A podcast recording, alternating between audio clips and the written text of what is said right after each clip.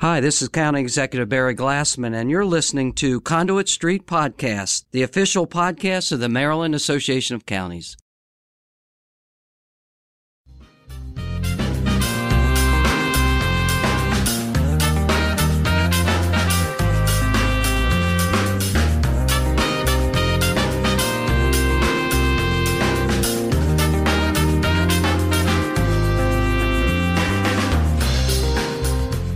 Hello and welcome to the Conduit Street podcast. Kevin Kinnally here with my co-host Michael Sanderson. And Michael, we are coming to our audience live from MACo Summer Conference here in Ocean City in front of a, a large crowd here at the conference. And uh, Wednesday's turned into a pretty big deal. A big deal, and the conference is front and center for this association. It's great to have people from every level of government all around the state and to have a great panel with us on the podcast. Absolutely. And today we are going to focus on the U.S. Census. This session is sponsored by the U.S. Census and the Maryland Department of Planning. Fittingly, from the U.S. Census, we have two representatives today, Ashley Roush, a partnership specialist with the U.S. Census Bureau, and Lee Osbury, partnership specialist with the U.S. Census Bureau. We also have Maryland Secretary of Planning, Robert McCord. Thank you all so much for being with us today. Thank you for having us. Yes. So first of all, uh, we're here to talk about the census. I guess we need to get this out of the way. First, what is the census and how often does it occur? So the census, uh, the purpose of the census is to count the population. It is about three uh, things. It is embedded in our Constitution, so we're constitutionally mandated to count the population every 10 years. Uh, it is about fair representation. It's about making sure um, we have the elected representatives that represent each county, each town in the state of Maryland. So $675 billion in federal Right, funding right. is distributed based on population count. Right. So it's super important that we get everyone counted so that communities can get the money um, from the federal government that is distributed locally. And we also know that it's used to calculate the number of seats that you know we'll have in the in the the House and Congress. Secretary McCord, I know you have a lot more to talk about in terms of why this is important, not just in terms of money or congressional counts.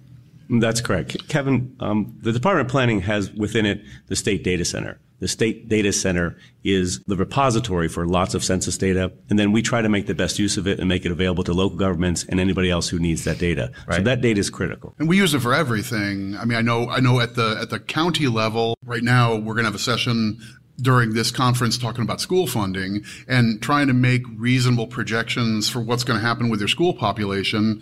That's just demographics and understanding, you know, understanding where people live, what are their ages and so forth. And everybody goes back to the decennial census as, I mean, that's, that's ground, ground zero, right? Correct. The school the school population projections are required um, output from the Department of Planning, mm-hmm. who does that mm-hmm. function, mm-hmm. and we also have the responsibility of making sure that those those projections are done well because in regulation the funding formulas are based on your projections at the county level being within five percent of the of the projections that come from the, And the so you know, we've talked about a lot of reasons why this is important. How about public health and emergency management? I, don't- I don't hear people talk about that much, but this data is critical there as well. That's correct. Everything we know from each census tract, if we know that there's this many people over 65, this many people under five years old in the census tract, and we know that's the strike zone for the hurricane, mm-hmm. we'll know where to apply our resources before the storm hits. We'll know who's more resilient, who can bounce back.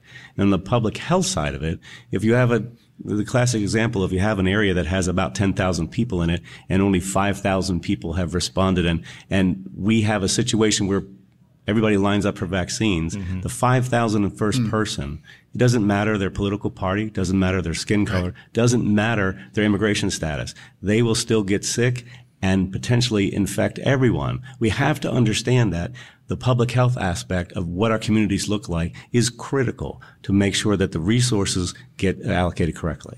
I, I don't think we have a conference in, in in modern government where we don't have at least one session talking about data driving policy decisions and driving public services. And I mean, there's probably no more fundamental bit of data than where are your citizens, who are they, where do they live, and what do they need, right? I mean, so that's, That's correct. That's correct. And then in terms, so Governor Hogan, you know, he talks about Maryland is open for business.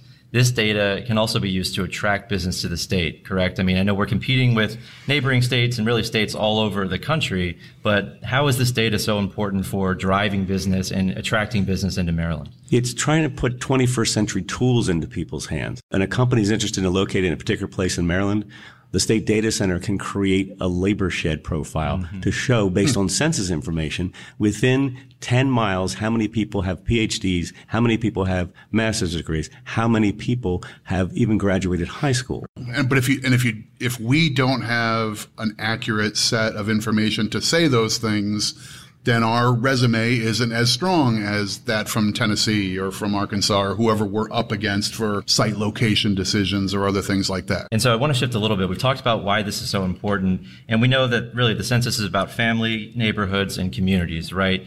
But we do know that traditionally children under the age of five, those between 18 and 24, veterans, immigrants, non-English speakers, and people with disabilities, those are historically undercounted groups in the census. So what are we doing about that? How are we addressing that and truly making sure that we do get each and every Maryland resident counted in the 2020 census?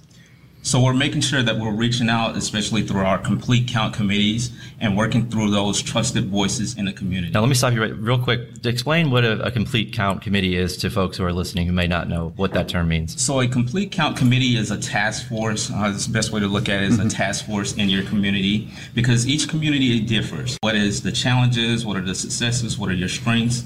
And it's kind of bringing that cross reference of um, the, the community together to tackle the issue. And in this case, the issue is, hey, let's make sure that we get that complete and accurate count for the 2020 census.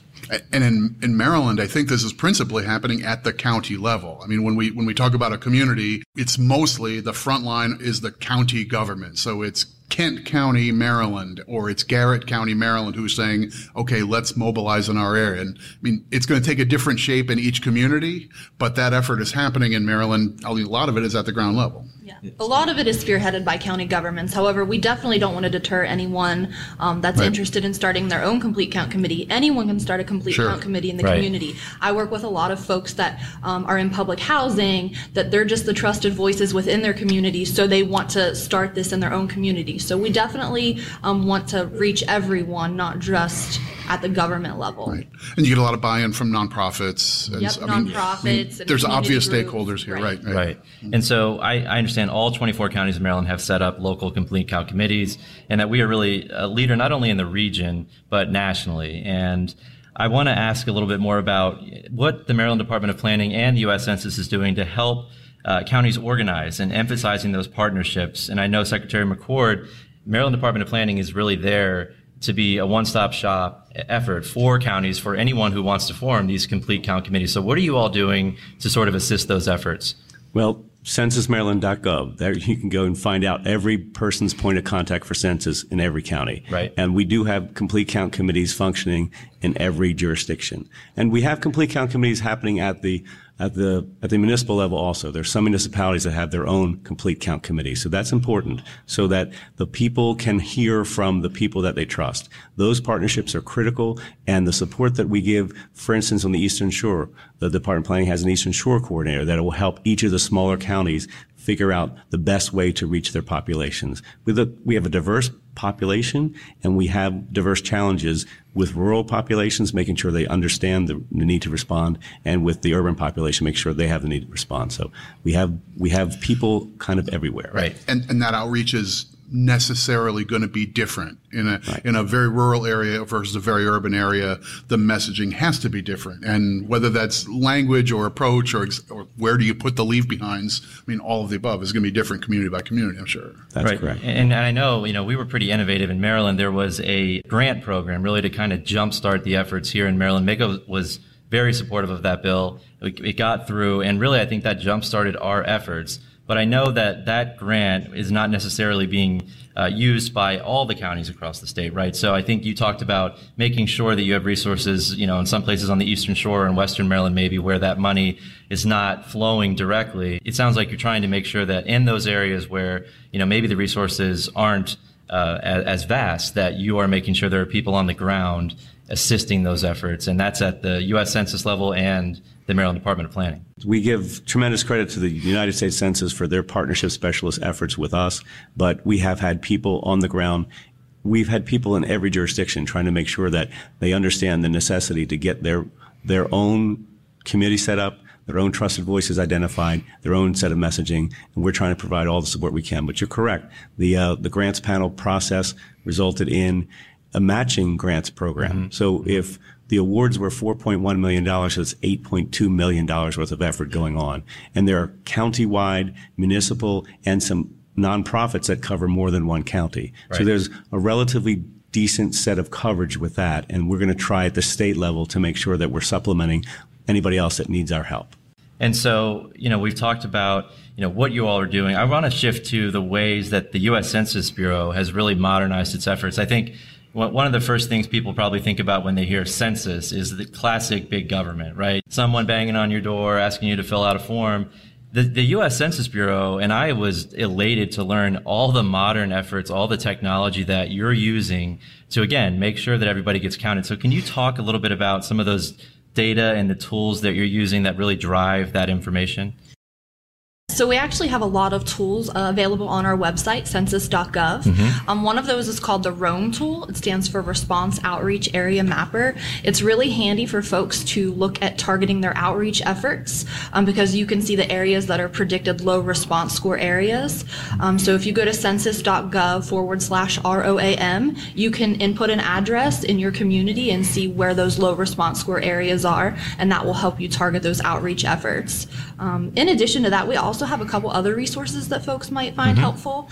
Um, I know that a lot of folks that we work with use grant applications. Uh, we have webinars under our Census Academy, which is also on our website, that can help folks learn how to extract data to use for those grant applications. Yeah, and I've watched some of those. They're great. Yeah, I mean, they so, really are. They're and that's great. kind of brand spanking new. So definitely, I, I tell people that I work with, um, we have really great webinars for extracting data to use in your grant applications and the things that you do on daily, daily, day to day basis. Mm-hmm. So, so can, I want to ask a probably a naive question, but uh, everybody's familiar with the old you get the form, you fill it out, you send it back. And so uh, the census presumably understands you're getting good data because you you sent me the form for me to my address and so forth.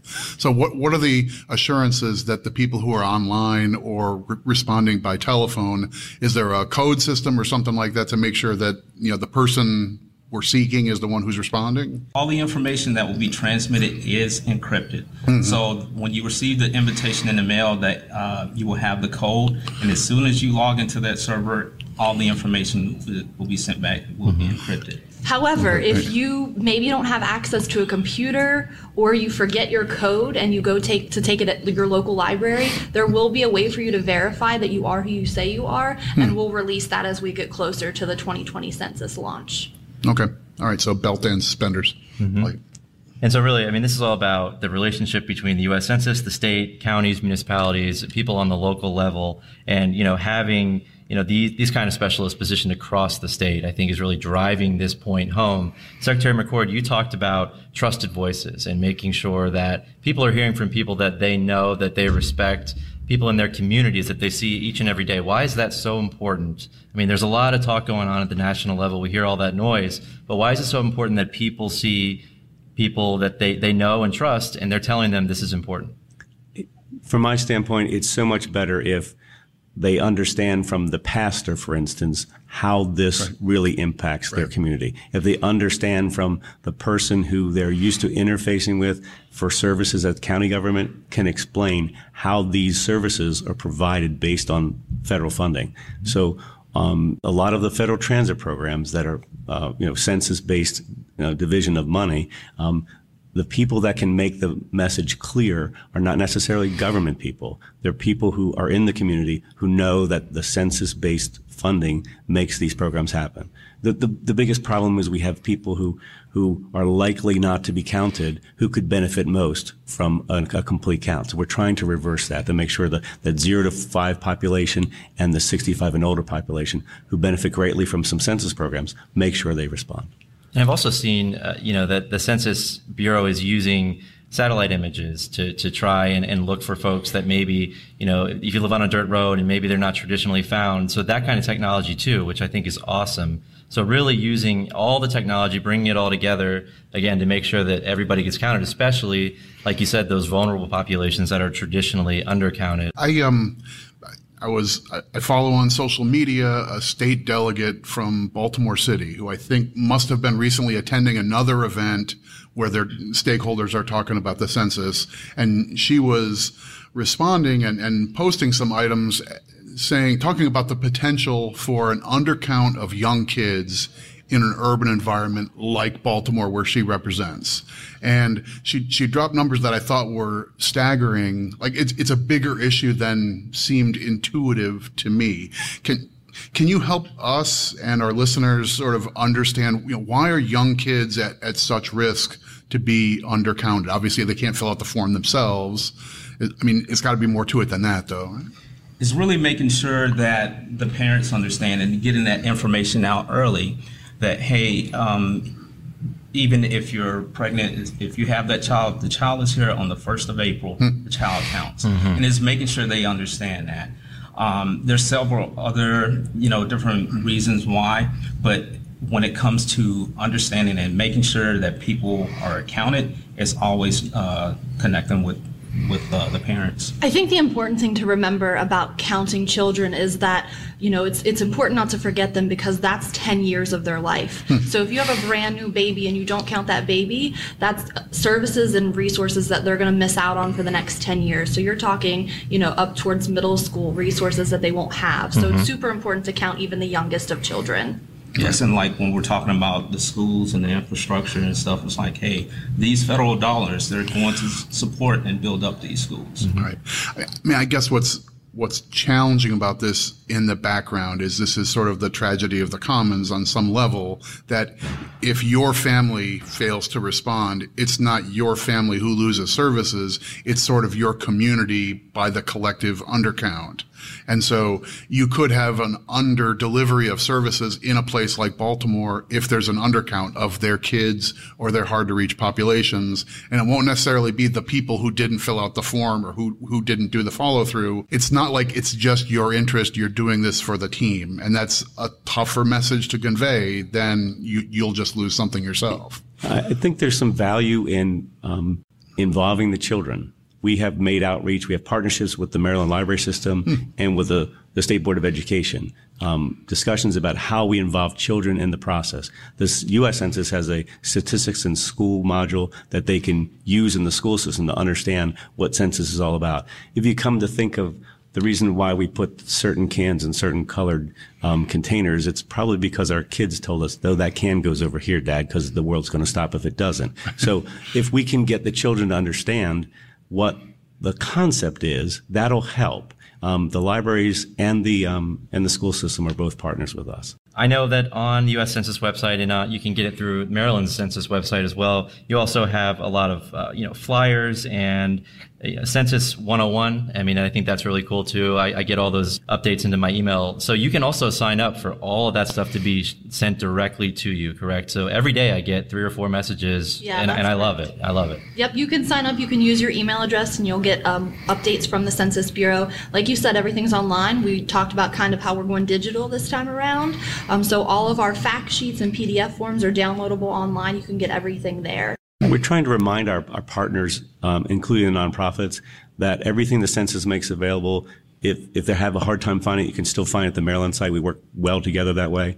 The ROAM um, product that they have to let you look at things by census tract, Maryland debuting here at the conference, a, a, a the Maryland version of that, so that of the 26 variables, the 12 that make a difference, most predictive in Maryland, and then the six that are most important are highlighted in dashboard fashion for each census tract. So you can see in Maryland what's happening and the possibility of having real-time results plugged into that as the census process moves on, you would be able to see that the north part of your county may be responding very well. You need to focus your efforts in the southern half of your county. That kind of information we've never had available before, and hopefully putting 21st century tools in people's hands through the, the offices of the Maryland Department of Planning and the census offices will help increase that um, response. So, so you arm the complete count committees and the other stakeholders who are trying to make this work as, as well as possible with better information so they can spend their time wisely. That makes sense. I mean, it does seem like in the background there's there's maybe some discord between all right we're going to do all these high tech things and internet sites and PDFs and so forth but we know lying in the background some of our hardest to reach people are and the ones who are most at jeopardy of not responding and and have the distrust of government and issues like that that that leave us undercounted they're the ones who they won't be on the website or they don't have that access or they don't get to the library and so forth.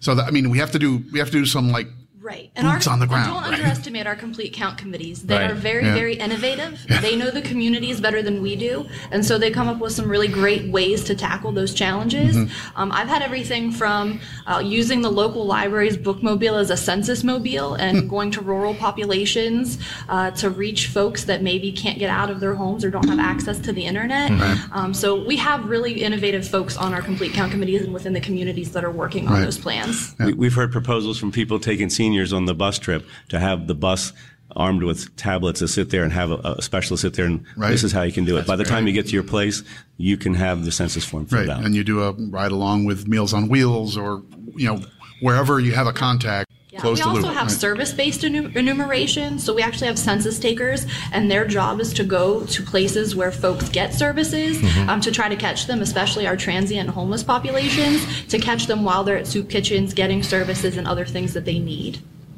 Excellent. And so I, I want to get back a little bit to Maryland being a leader here. And I, I think, correct me if I'm wrong, but I think the director of the U.S. Census came to Maryland – met with our folks because the, the director wanted to learn and see what Maryland is doing because you know I, I don't want to brag but I think we are we are leading the way. And you know all of our counties have those complete count committees as we said. We have all this innovation. We have these boots on the ground. It's you know I know it's we don't want to talk about competition but at some point we do right? We want to win. We want to make sure that we're getting more right. money than the states surrounding us right? It is kind of about competition a little bit you're correct, and I'll speak in front of the federal people on this yeah, one. Let, we'll we will, we will, we will be in the top ten responding states this time. The question just is, how far up are we going to be? Mm-hmm. That's what we're looking for here, and it means getting to the people who have the right voice, that trusted voice on the ground. So that partnership process goes all the way down to that community, to that church, to that place where everybody goes to play baseball. That's what we're trying to get people on the ground to understand what's happening. And um, I think we're going to get there. I, I, suspect the like eighth grade civics understanding of the census is every 10 years you take a snapshot, you count the heads and you're done. But the census is an every year, all the time iterative process of gathering more and more information. You know, some of it by survey. The, the once every 10 years is the count every head, but the census is active all the time. That is correct. Right. That is correct. And mean, we release information every 72 years. So for those of you that are history buffs or really like genealogy, mm-hmm. the next uh, release of information is in 2022, and that's going to be the 1950 census. Uh, so those will be released shortly. Stay well, tuned for an emergency right Conduit Street podcast on the immediate on the release of the new you're data. The right people, yes, exactly. But but it, that that goes that goes to, that directly goes to the confidentiality requirement that every person, all of our federal counterparts, take an oath to keep the information confidential. They cannot release personal information. The information cannot go between agencies of the federal government or any other government. And the information is not, the personal information is not released until 72 years. So that's part of it. It's really important to, to point out. And, and, and that's, I mean, it's kind of been in the subtext of this conversation, but when we talk about populations that are on the, on the side of low response, we know that some of that is a distrust of government for whatever reason.